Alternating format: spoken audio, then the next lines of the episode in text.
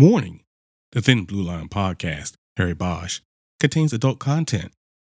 Harry and others use profanity, adult language, and discuss adult topics, and so shall we. One more warning this podcast may contain spoilers. I must stress this for this chapter and the entire podcast, so please proceed with extreme caution. Bosch! A new voice was on the line said, Assistant Chief Irving here. What's your location? I'm in Mexicali. I want you in my office at 0800 tomorrow. Bosch didn't hesitate. He knew he couldn't show any kind of weakness. Can't do that, Chief. I have some unfinished business here that'll probably take me through tomorrow at least. We're talking about a fellow officer's murder here, Detective. I don't know if you realize this, but you might be in danger yourself. I know what I'm doing. It's a fellow officer's murder that brings me here. Remember? Or does it more matter? Irving ignored that. You're refusing my direct order to return? Look, Chief, I don't care what some bartender's telling you. You know I wasn't the doer. Never mind that. But your conversation already reveals that you know more about this than you should if you weren't involved. All I'm saying that the answers to a lot of questions about Moore, Porter, and the rest are down here. It's all down here. I'm staying. Detective Bosch, I was wrong about you. I gave you a lot of rope this time because I thought I detected a change in you. I see that I was wrong. You fooled me once. You, Chief, I'm doing my don't you interrupt me. You may be unwilling to follow my explicit commands to return, but don't you interrupt me. I'm telling you that you don't want to return? Fine. Don't. But you might as well never return, Bosch. Think about that. What you had before won't be waiting for you when you get back.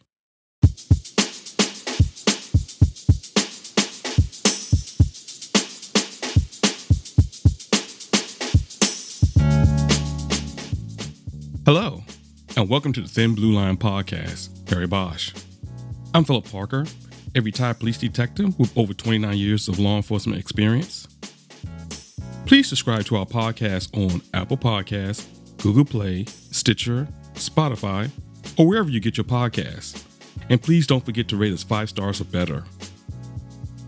Also, join us at www.thethinbluelinepod.com for more investigative content where you will find more detailed experience concerning Harry Bosch and Michael Connelly. Now, all that bullshit's out the way, it's time to get to work and probe into chapters 21 through 24 of The Black Ice.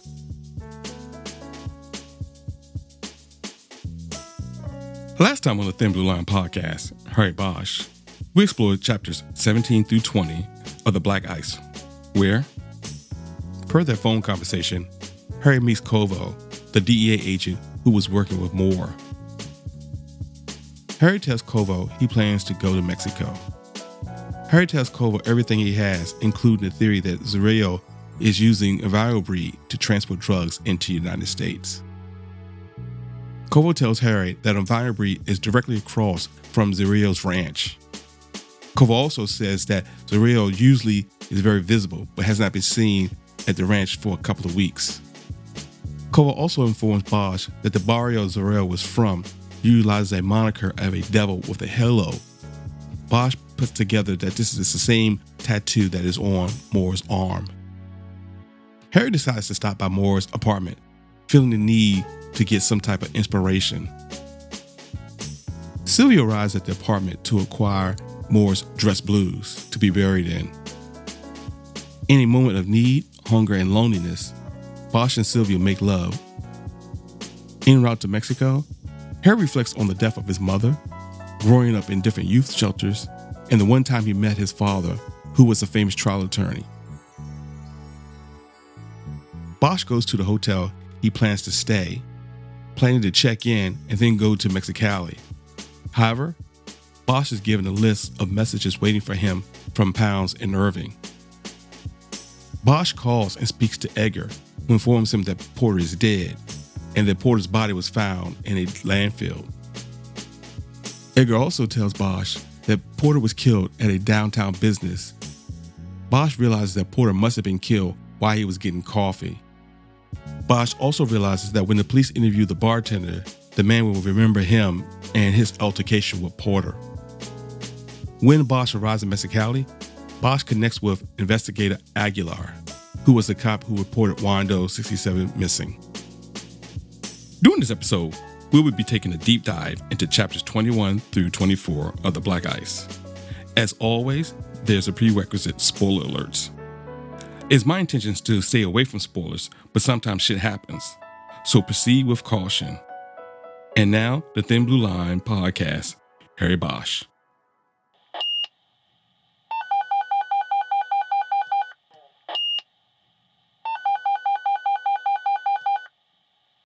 Let's open up the murder book and turn the page to the chronological record so that we can do an investigative summary of the information gathered thus far in this chapter.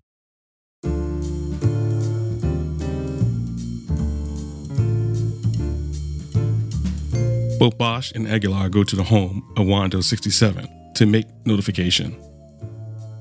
The widow identifies Wando 67 as her husband, Fidel Gutierrez Llosa.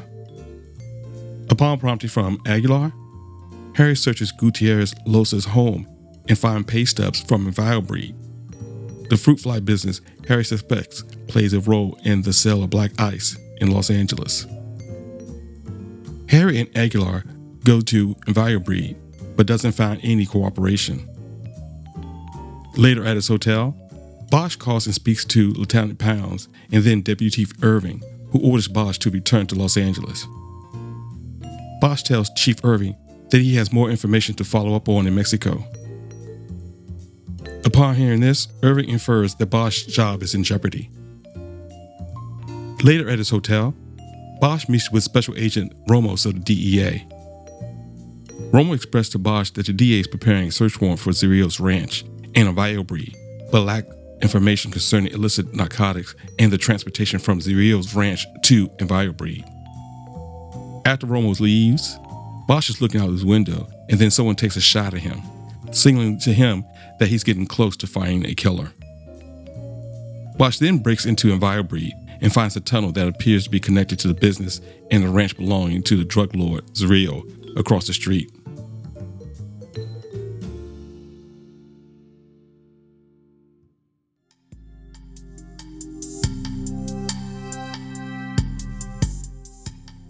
And it gets us to this episode's big idea. So let's lift up the yellow tape and examine the clues. For the defining theme for chapters 21 through 24 is trust is won, not given.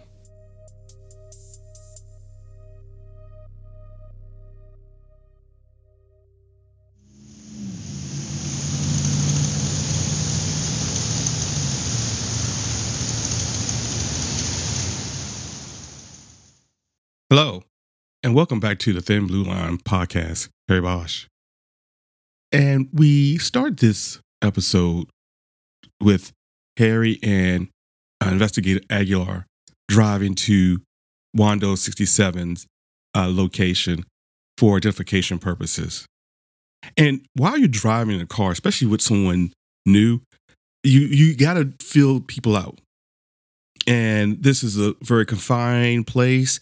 And again, one of the reasons why I like Michael because this is a prime opportunity to feel, get a feel for who Aguilar is.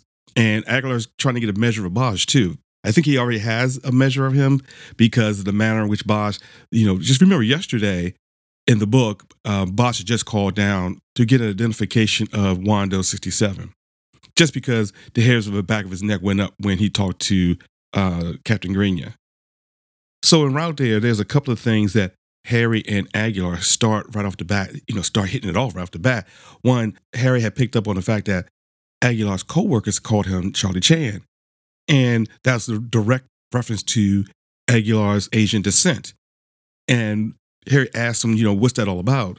And pretty much, you know, Aguilar said, hey, look, you know, I'm an outsider you know, to these guys. You know, even though I'm born and raised here, you know, my my heritage, I will always be known as outsider.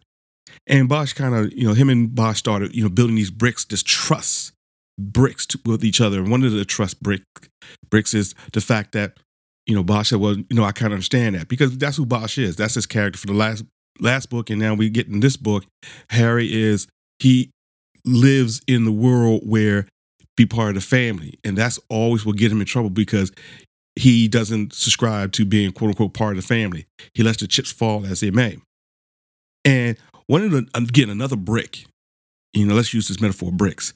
Another brick that Harry is building with this tr- uh, trust brick that Harry's building with Aguilar is the fact that he asked, he in Bosch asked Aguilar about the different boroughs in, Mex- in Mexico. And Bosch already knows the answer. And he knows the answer, so he just wants to test the veracity of Aguilar. And Aguilar uh, tells it to him straight.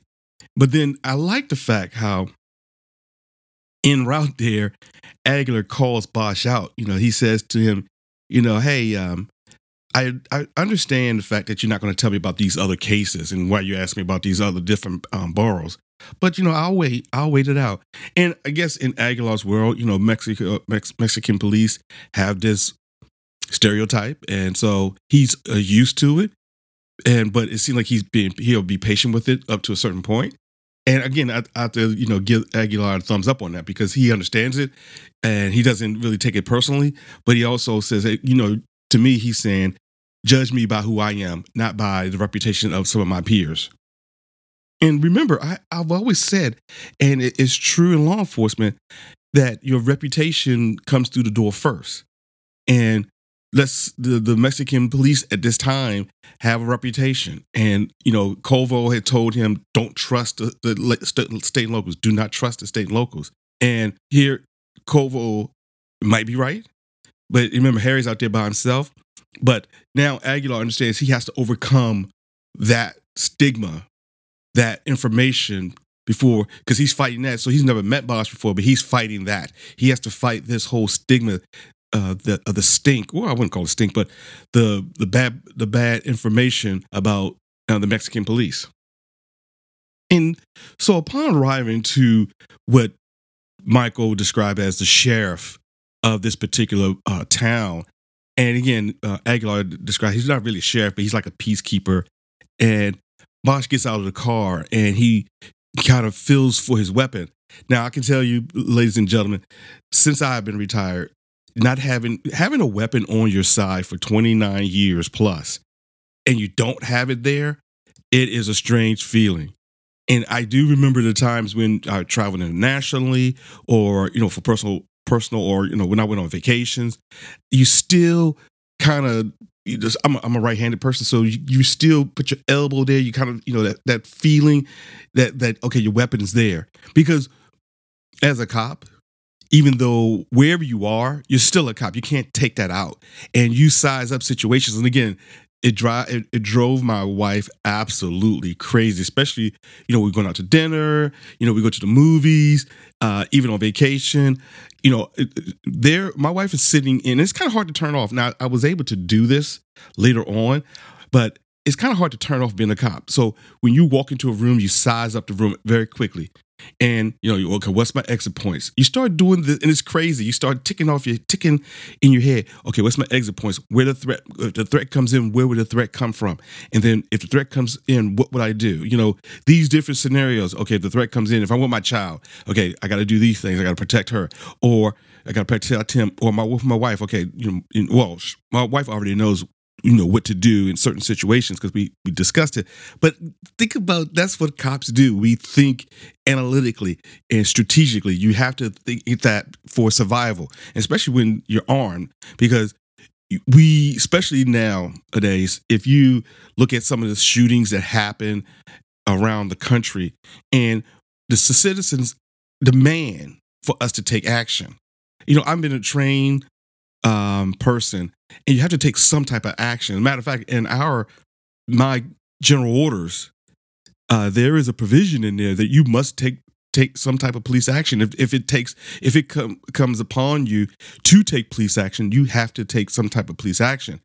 And I'm pretty sure that's pretty much anywhere. So cops, it's kind of hard to turn that switch off and on because you know, we mostly go into the fire. We don't run away from the fire. So if you're going to go into the fire, it behooves you to come up with an, a plan on how to get in and out of that fire. And again, I'm sorry to digress, but you know, my whole idea is I want to get you the listeners in the atmosphere of what cops go through, what we talk about, what we think about, and how we process a particular scene. And so here we go um, to bring it back to you know topical is now we have um, Harry and Aguilar going into a place.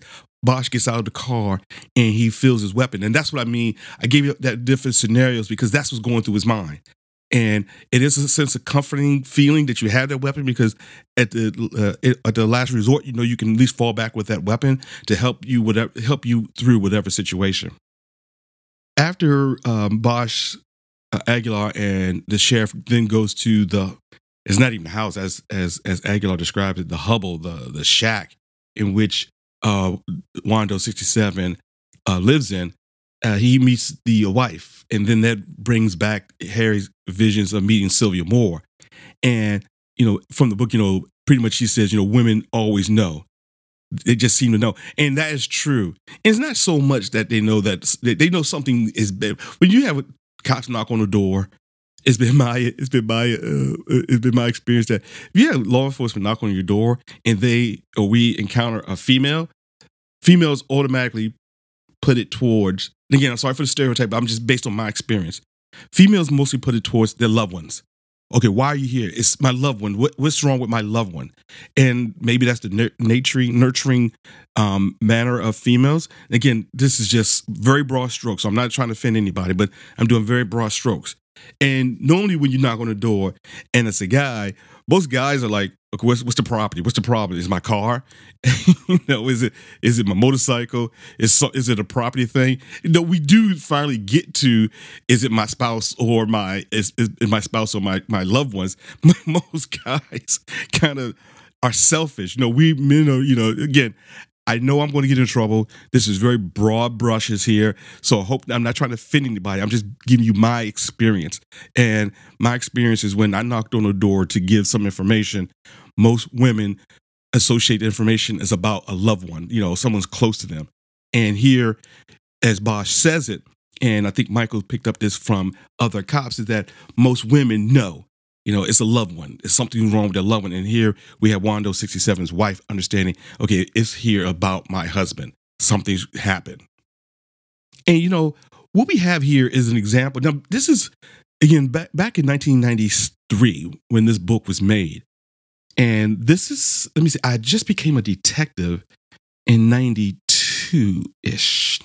And so I went to investigative school. They taught us how to lift prints but I'm in my department, they discourage you to lift a print yourself.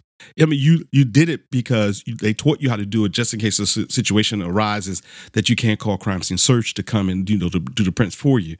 And you know you do want an independent person to lift prints uh, for court purposes. You know, remember everything I do is for court purposes and for evidentiary matters. But they also taught us, hey, you might have a situation where crime scene search can't get out there. They do teach you how to lift prints, and Harry does a pretty well. Excuse me, Michael does a good job to explaining lifting prints. But it's been our practice, been my practice. I don't lift my own prints.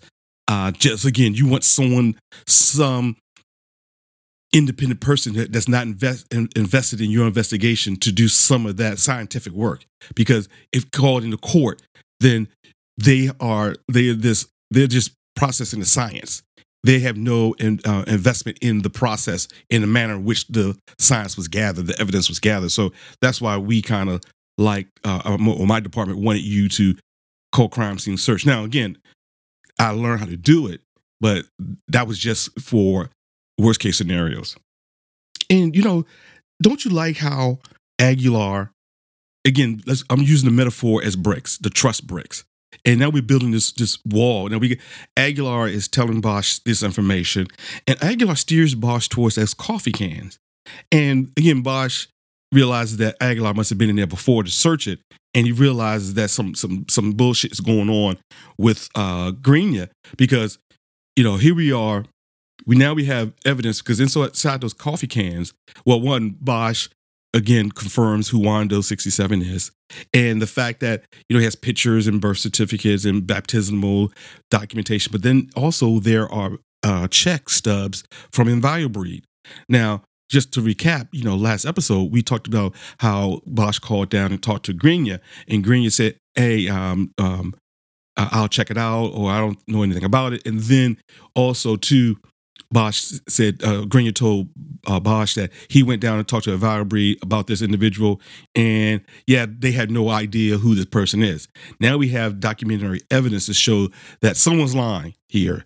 And the fact that the Aguilar pointed it out, again, it's, it's another trust brick. You know, we're building this wall, this, this foundation. There's another trust brick that Aguilar and Bosch are building together.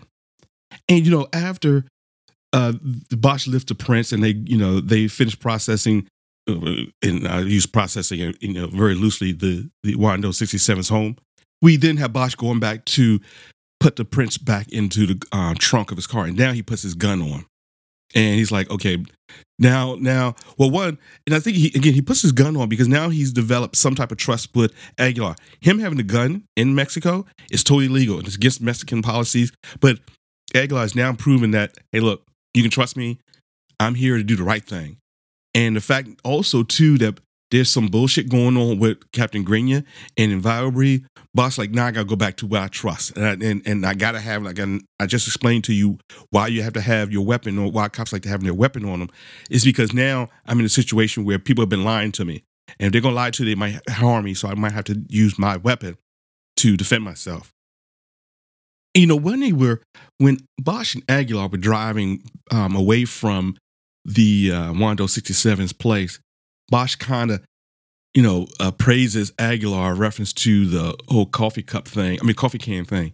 And Aguilar was like some little kid, like, praise, thank you, great American, for, uh, you know, giving me acknowledgement for the great work I do.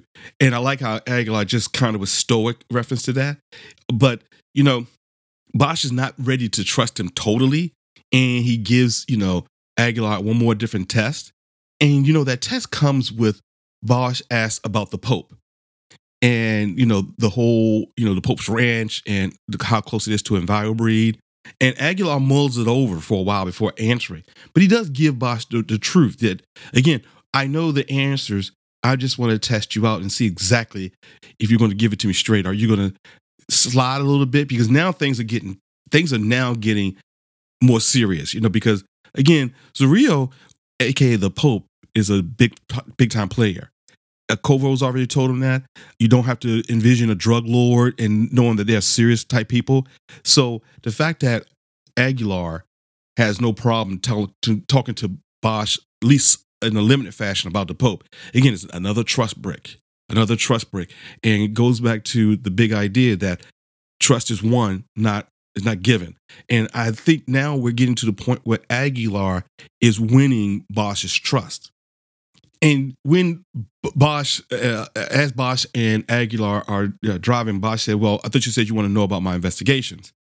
And this would have been a time for Aguilar to say, Yeah, I'm really not interested anymore. But it seems like Aguilar's trying to get to the truth, you know, in the manner in which one uh, Bosch and him talk about it. You know, they don't they don't have a missing person bureau down there, and the fact that Aguilar then sent those missing person reports out to the different consulate in the southern LA. The fact of the matter that he went and searched Wando's house, saw the Envirobreed, all these things based on what he's doing um, and also, oh yeah, also too, he went and interviewed the individuals around um, where Envirobreed and other industrial people come or companies come to pick up day laborers. That he uh, interviewed people who say, yeah, we saw this guy go uh, get into that van before. So all these things are are coming together that he suspected not just Envirobreed but other industrial companies when a death or serious injury happened they sweep it under the rug because even though uh, they don't want the police to show up because even if they're legitimate such an investigation would slow down commerce. And unfortunately, these poor people down in Mexico at this particular time, that it's not worth them to slow down um, the this commerce to investigate how somebody was seriously hurt, or or killed. Bosch asked Aguilar to take him to Envirobreed, and so they do. So en route there, again, they're still talking. They're talking about different things, and one of the things that uh, Aguilar tells Bosch is that after all his investigation, it pretty much stopped until Bosch called and started asking about Wando 67.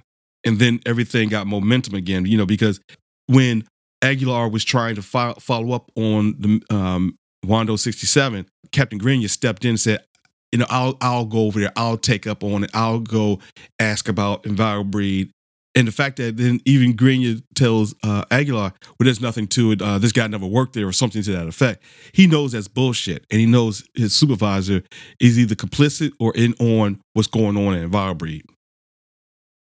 So in route to EnviroBreed, Aguilar um, passes, or they pass Zorrillo's ranch. And Aguilar then tells Bosch some of the information, some of the historical information about Zorrillo's ranch and the uh, El Temblor, you know, the the big bull who killed the famous Matador, and now you know how the bull just roams around the fence, um, having his having having his reign with all the different heifers, and you know you see you can start seeing the picture developing. You know, you got this fence and along the fence line you see the bull running around you know if you're lucky to get a get a sight of the bull. And then you also then you see the proximity because someone could tell you the proximity but when you see how close the proximity is between a EnviroBreed and Zorrillo, Zorrillo ranch one doesn't have to think too far that there is something going on here. You know that it's too close. How come that ranch is so close to this particular uh, company? Upon arrival to EnviroBreed Bosch and Aguilar meet uh, Charles Ely, and this individual is, is very uncooperative. And see, just the mere fact they got two law enforcement people there, his response and his lack of response. Again, again, I'm not this right here. You don't have to be an investigator to understand this guy's hiding something. And right off the bat, Bosch pushes buttons. And the manner in which Bosch pushed buttons to purse or parse words and meanings. Like, what do you mean him? I didn't say it was a guy. What do you mean was was not an employee? I never said that. I never knew his. How do you know he wasn't an employee when I didn't give you his name? You know, he started pushing him and putting him, and Bosch does this to put the guy off on, put the guy on defense. Because it's really hard to think of a lie when police put you on defense. You know, usually that's, you know, you got to be an extremely good liar. And because you got to you know, to make up a lie, you got to think, and to think, you got to um, you have to have time. But the mere fact that Bosch asked questions in a different manner is to put Ely all on the defensive, and Ely's not used to this. Again, but Ely's an American, but he's um, well, he's from the United States because, and you know that because he has California tags. When Bosch pulls up, he noticed a car with California tags parked in a particular um, parking spot. So Ely's not cooperative, and he's actually kind of pissed off that they're there. And the mere fact Bosch kind of says, you know, I kind of find it strange that you know a guy comes all the way from L.A., you know, 300 miles, and you don't even seem a bit concerned, and that kind of bothers me. And I love that line because again, automatically puts Ely on the defensive. And Ely kind of eh, asked those guys, asked Bosch and Aguilar to get out of the EnviroBreed that you know, you know, you don't have a, you don't have any jurisdiction here. You can, you know, get out of here. And Bosch and Aguilar, is, you know, they leave Ely's office, but instead of leaving, they go to another office and they interview one of the um, FDA's inspector. And Bosch finds out that the inspector doesn't really inspect the uh, the containers in a manner which you would think an inspector, to, you know, to inspect all the containers. He only inspects certain containers. So now you get a picture of something's going. I mean, the guy might be complicit or be complicit or just that dumb. But now you have an idea that's okay something's going on here. Now, now these pieces are really starting to come together because you know you got the proximity to Zorrillo's ranch.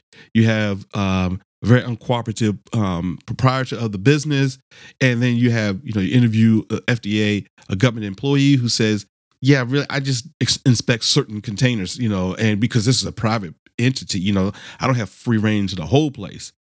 So you know, Bosch starts to say, "Okay, there's something going on." So then as they're leaving uh, this inspector's office, they see Ely coming out of a particular area with a mask on. And he approaches Bosch really fast, you know, really aggressively. And Bosch stands his ground. And, you know, that, that's a bully. You know, you get this posture from Ely that he's used to bullying people this way. And, you know, as a cop, as a detective, you get that all the time. And you have some people who want to stand up to you and show everyone how macho you are, or excuse me, how macho they are, and they want to, you know, confront the police. Eh, usually those are the type of people who go to jail. it's been my experience. If you want to get in my personal space, then it's going to come at a cost, and so we're gonna we're gonna dance, as I like to call it. In doing this exchange between Bosch and Ely in the office, excuse me, in the hallway, Ely has a, a, a styrofoam cup and inside the cup you can see a, a fly And then that's another piece of the puzzle. Uh, because remember, Wando 67, the- his contents had a fruit fly uh, in the contents of his, of his stomach upon, you know, during an autopsy. So, you know, after they leave, Bosch goes back to the hotel and Bosch retrieves uh, some three three messages from Lieutenant Pounds on his home machine, desperately asking Bosch to call him. instead of calling, instead of calling, uh, well, Bosch realized, you know, he's things have gone on too long. He has to make a call to Lieutenant Pounds. That was the plan. To, to call at least the day that the next day to check in with uh, Pounds. And instead of calling uh, Pounds directly, Bosch always calls uh, my boy. And he may go, it's my boy, is Jerry, Jerry Edgar. And so he calls Jerry. But this time, you know, as I said last last podcast, this time Jerry doesn't give Bosch, hey, where you at? Jerry's whispering. And so you know right off the bat, something's wrong. And you know, again, I told you last podcast that that's that's Jerry's, you know, that's Jerry's line. Hey, Harry, where you at? And the fact that he's whispering, uh, Jerry tells Bosch that everyone's looking at him. And the fact that either and Bosch like, well, just tell her what's going on. He said, well, they don't. He doesn't. He doesn't know. RHD has it. Irving's in the um the, the the box with pounds, and either they think that you're the suspect or you might be the next victim. He just doesn't know because RHD, everyone's keeping a close uh, a close crop on it. And Bosch assures um, Edgar, "Look, I'll, I'll call in. I just got to make one other phone call, and I'm going to call in." So then Bosch calls uh, one other person. He calls uh, Teresa Corazon, and he he understood again. He knows enough about the, the the politics that the lead medical examiner would do the the autopsy on any police officer or any high official who is dead. She tells Bosch, you know, hey, Porter was killed by a garrote. And then that kind of confirms to Bosch that, you know, the dude with the tear teardrop tattoo on his eye uh, is probably the doer of um, of uh, Porter. And one of the things that Teresa asked Bosch, which I, I, I'm, you know, as I sit here and think about it, I'm not sure how I feel about it. But you know, Teresa asked Bosch, you know, hey, when he gets back, let's keep things on a professional level. You know, we see each other fine, a professional sense, but you know, let's just keep it that way. And it didn't seem like Bosch really was really concerned about it. He just says, "Okay, Teresa," and, I guess that's you know that's how their relationship was. You know, their relationship was a relationship of convenience and human need, opposed to any other deep affection for each other. So, uh, you know, and Bosch didn't even argue. He said, "Okay, Teresa," and that you know, I don't know if that was sad or maybe that's just where the situation or their relationship was heading. So after Bosch talks to Teresa, he then calls into uh, office because again he told Jerry he's going to do it, so he does it. And I love this part again from the book. It says, "It's Bosch," and then you know, you, Pounds says, "Where are you?" He said, "Mexicali." You left messages. Pounds, I'm sorry to chuckle, but Pounds says, uh, "I called your hotel or your tape. They said you never checked in." And then um, Bosch says, I decided to stay on the other side of the border. And Pounds says, never mind that bullshit, because he he knows that Harry, he knows what Harry's doing, but you can't prove it. You know. So then Pound said, Porter's dead. And then Bosch goes, What? You know, trying his best, you know, to make it seem like he's real. Oh, what happened? I just saw him yesterday.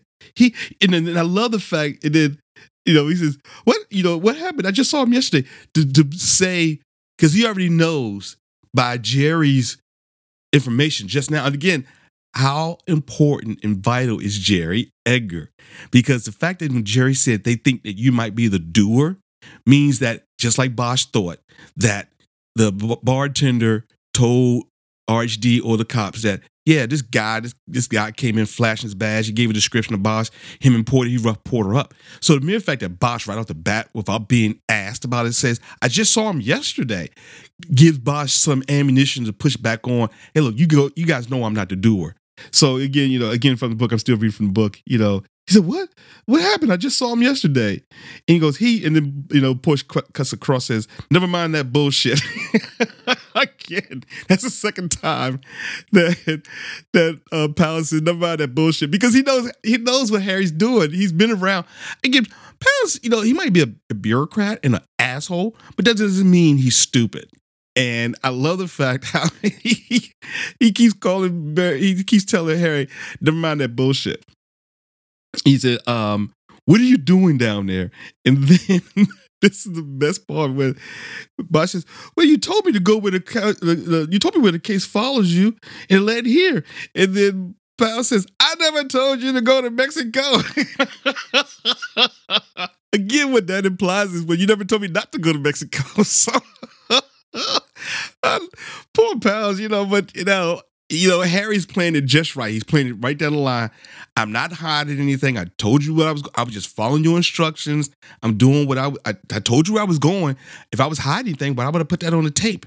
Why would I tell you where to meet me or where to, where to get in contact with me? Again, because remember, this is this is not the day and ages the day and age of cell phones. You know, so you left messages on voicemail. You know, for people to contact you. And I like the fact again the Pounds yells at him, You know, I want you back here 10 minutes ago. And he goes, This doesn't look good for you. We have a bartender that's, helped me, that's so helped me Christ, want to put your dick in the dirt. Again, um, Harry just disarmed Pounds because he told him, Yeah, just saw him yesterday to confirm, okay, that's what the bartender said. And I, I I followed the evidence where it went and led led me down here to Mexico. And two, you knew what I was doing because I left. Um, excuse me, I guess that's three. You knew what I was doing because I left messages on my tape how to get in contact with me. And I just like I've told you, I'm following up with you. I'm calling you. I'm calling in like you asked me to do.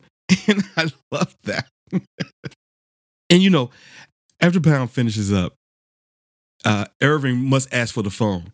And I like Irving goes, Bosch, Deputy Chief Irving. Like, okay, dude, we don't know who the fuck you are. Yes. Yes, Deputy Chief Irving. Yes. Where I want you in my office by 0800 the next uh, tomorrow.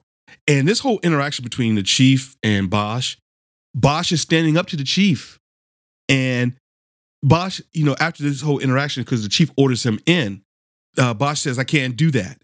And the chief doesn't say you're fired if he doesn't come back. He said you won't have the same job that you had before. And Bosch is right. You know, he's going to get into some type of trouble. And then this is this is based on your seniority and this how much time you have on. You know how to flex and how how much flexing you can do on management and how much you can't. And let's be right now. Okay, right now, only thing Bosch is in trouble for is not coming back into work on his day off. You know, so at, at, the end of the day, what you, you know, not following a direct order from a, a supervisor, even that's not a fireable offense. You know, so he's not doing. And again, his angle is going to be, I didn't do anything different, and he got he got Lieutenant Pounds on the hook because he's, you know, I can see his union rep say, "Well, Lieutenant Pounds, did you tell him to follow the lead wherever it goes?" And he goes, "Well, yeah." Well, and then Bosch should come back. What it led to going down to Mexico. Again, the Bosch is in trouble because they're like, yeah, asshole, you should have got permission. And there's a whole lot of protocol before you go into another country, you know, to do an investigation from LA. So again, he knows he, go, he can get in a lot of trouble, but he also knows that he has to follow up on this investigation.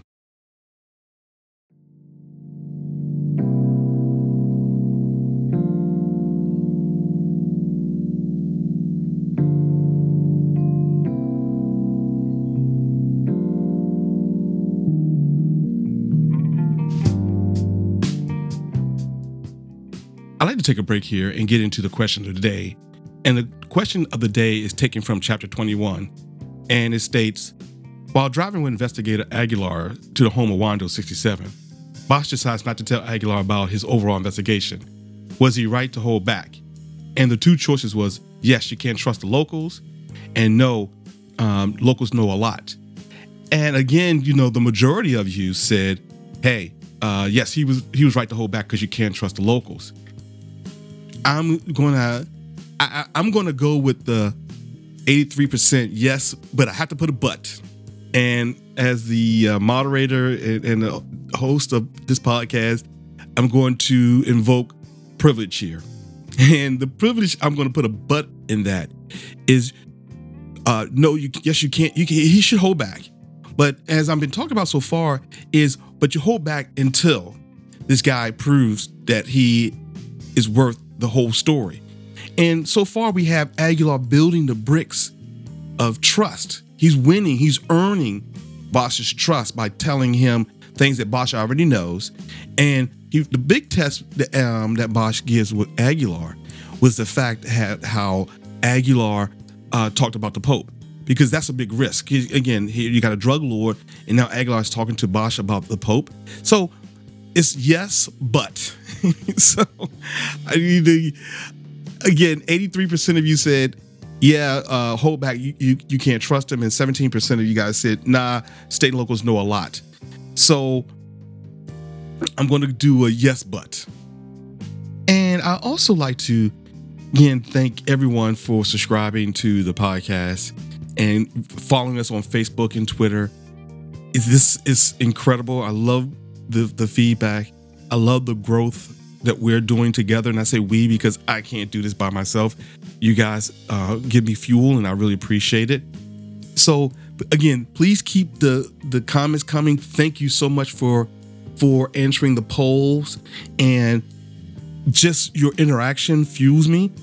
And again, if you like this podcast, please don't uh, please don't hesitate and share share the podcast with your friends and family and uh, you know again ask them you know to give us five stars or more.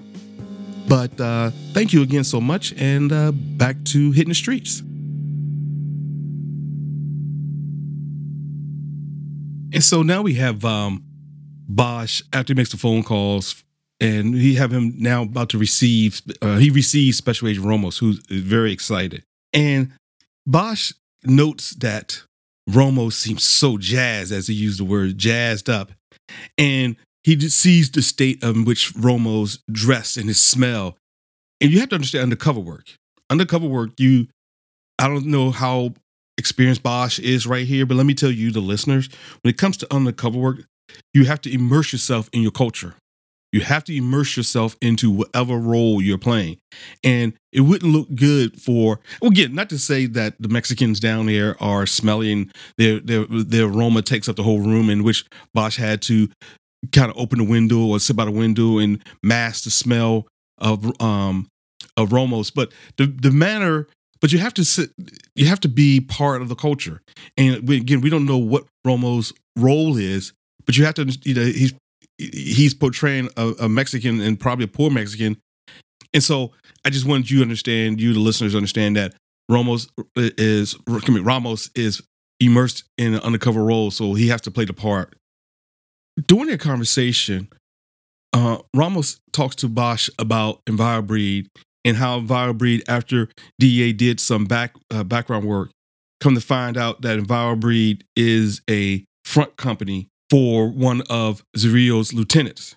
And again, this not it's common knowledge, but drug companies need legitimate companies or front companies to mask the sales and distribution of their illicit narcotics.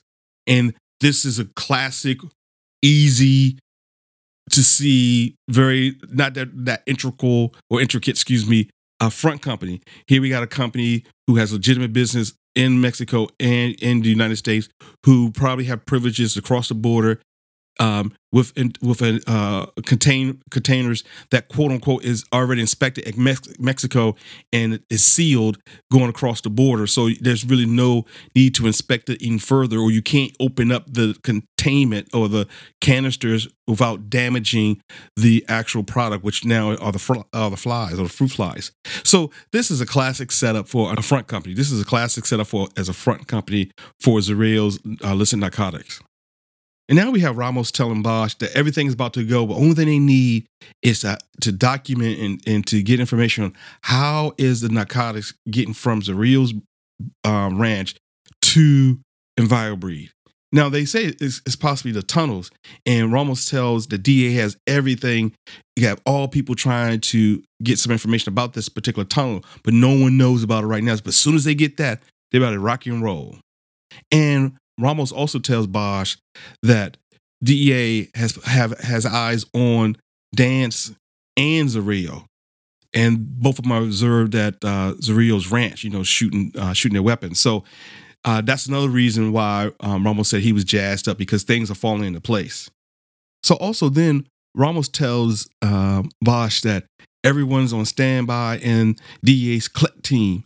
And again, what I love about Michael is that he interweaves different books. Now we're in the second book, and he's making reference back to things that were established in the first book, the Black um, the Black Echo, and he always he always talked about these acronyms that law enforcement has. And again, it's not just state and locals with these acronyms, it's the feds also. And so now we have DEA with this CLET team that stands for Clandestine Laboratory Enforcement Team. I mean, again, just like Michael said black back in the Black Echo, it, it demotes or promotes, excuse me, action that, you know, is exciting. And again, your team ain't shit unless you have some type of acronym for your team. And so now we have, you know, Bosch, you know, saying he hate these acronyms of law enforcement. But there is, you know, which is easier to say. I'm part of the clandestine laboratory enforcement team, or I'm part of CLET.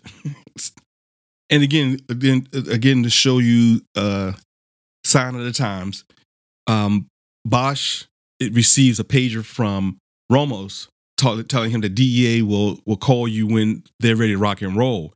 And so just, you know, go out and get some sun, you know, taking a bullfight or whatever. And but he gives him a pager. And again, that just tells you the, the state of communications back in the 90s, you know, the early 90s. You know, and one of the things that, again, I think now the trust with Aguilar, Bosch has enough trust with Aguilar because when Ramos gives um, Harry the pager, Harry says, "Hey, what about my what about um, Aguilar?" Um, and again, from the book, I know you don't, but that's the way it is here. You got to understand, trust no one. You may be working with the the last honest cop in Mexicali, but do you want to bet your life on it? And to some extent, again, Ramos is is correct. You know, you're in another country, Harry, and this is how things are. And you know, you have to pay to become a law enforcement officer or detective, and you got to pay to play and all that kind of stuff. And again, he might be, he is an Aguilar might be the last honest cop in Mexicali, but do you want to bet your life on it? And I thought that was that's a great line. And you know, and then after Ramos leaves, Bosch is looking out the window, you know, at an accident. And as he starts to turn his, you know, as he has a beer, a beer bottle in his hand and it shatters from a bullet, you know, and Bosch goes into the defensive crouch and then he rushes to uh, room 504 of the hotel he's staying at uh, to see where the shooter came from and see if he can engage the shooter. And you know, after that, he then gets the resolve to go to EnviroBreed because he's thinking, wait a minute, there must be something going on because I'm scratching at something that people want to eliminate me. And what's the difference?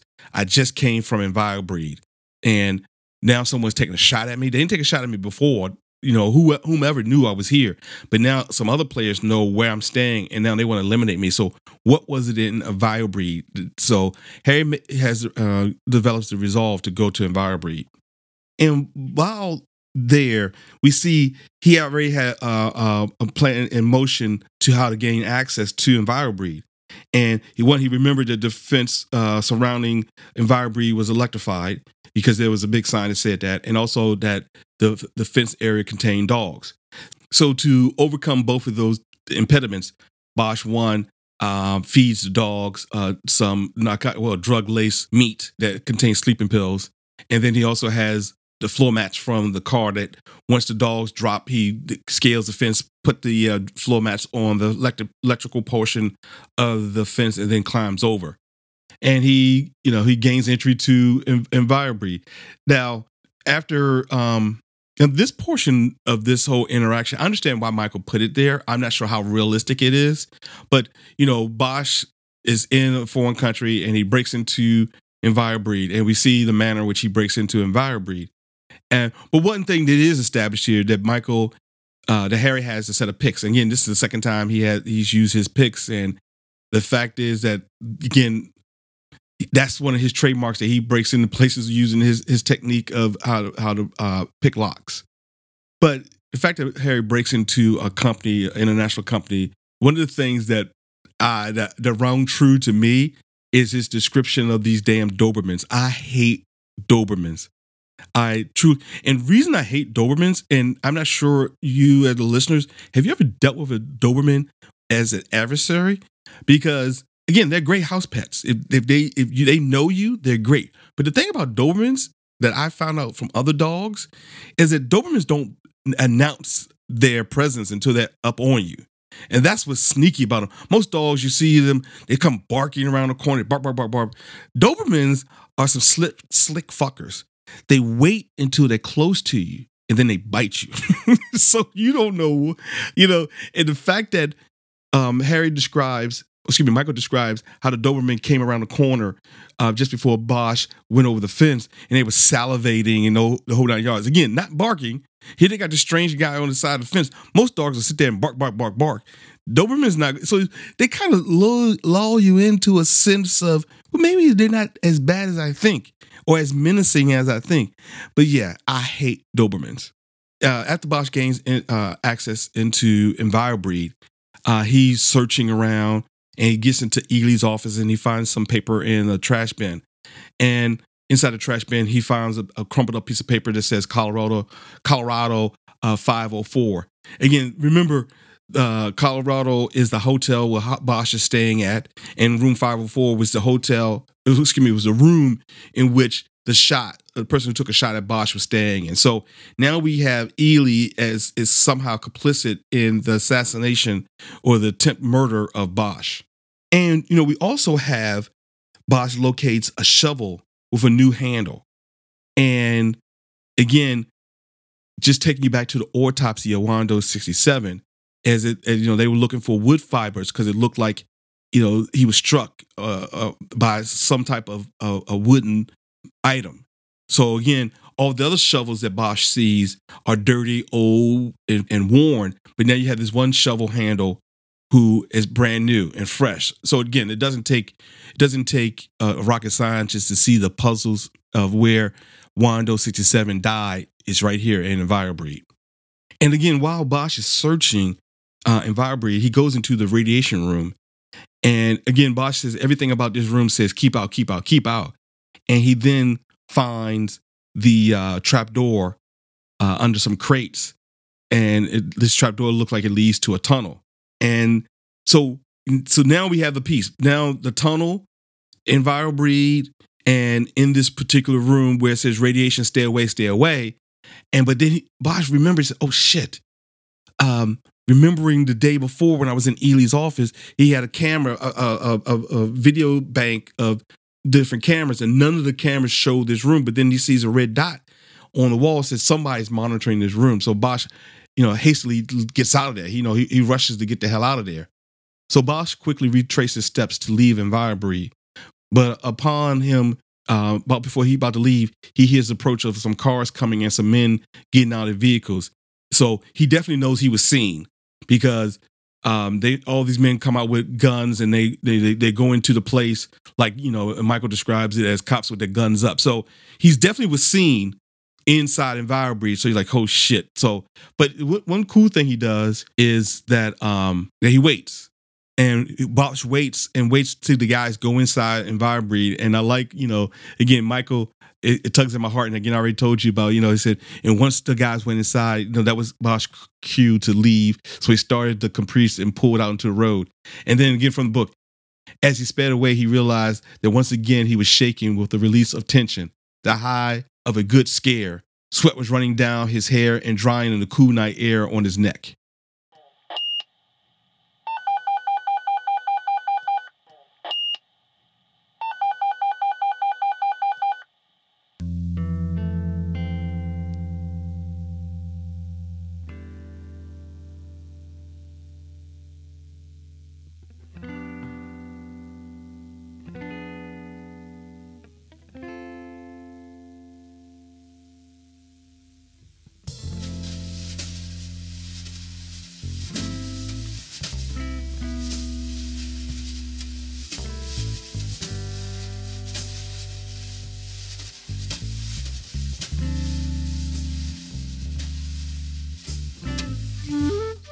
So my everyone counts or no one counts person for chapters 21 through 24 is investigator Aguilar.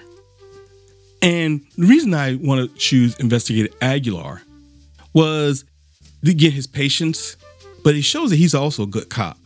And his patience by understanding the the the persona he has to or the stereotype, excuse me, that he has to overcome. And the fact is that he has overcome this stereotype, but he also wants to get to who killed Wando 67 and the fact that he was patient with Harry and the show that he took the unusual step because now he knows how dangerous it is because Harry was talking about the the Pope and he talked about the Pope. And again, a drug lord in a in a place that's run by a drug lord. And the fact that he led Bosch to the the coffee cans with the with the um, EnviroBreed pay stubs, the fact that he sent the uh, the the business person information to the LA consulates, the fact of the matter is that he was again patient with Harry shows me that everyone counts or no one counts in these chapters is Investigator Aguilar.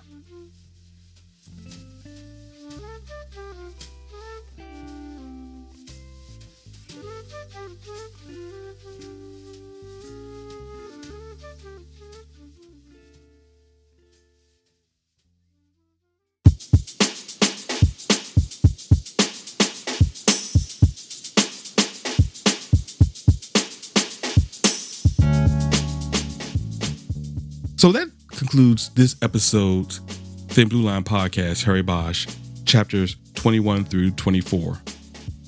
And again, thanks a lot for your patronage and hanging in with me and hanging in there with me. I do appreciate it. And if you're so inclined, um, don't forget to check out our webpage, our website at the thinbluelinepod.com. And there, I don't know if you know, but there is a lot of content with Harry Bosch and Michael Connelly, And I make a lot of different references to the books concerning music and artwork that Michael talks about throughout these particular two books so far. So uh, don't again, don't forget to check us out. And again, you know, please share us with your friends and family. Again, tell them that we are on Apple, Google, Spotify, hell, YouTube. I got a YouTube channel also that you can listen to us also. So there's a lot of different ways to follow this particular uh, podcast. And again, when you tell them go there, make sure they um, uh, rate us five stars or better. So next up for review is going to be chapters 21 through 29 of The Black Ice. Again, thanks a lot for listening. I'll talk to you later.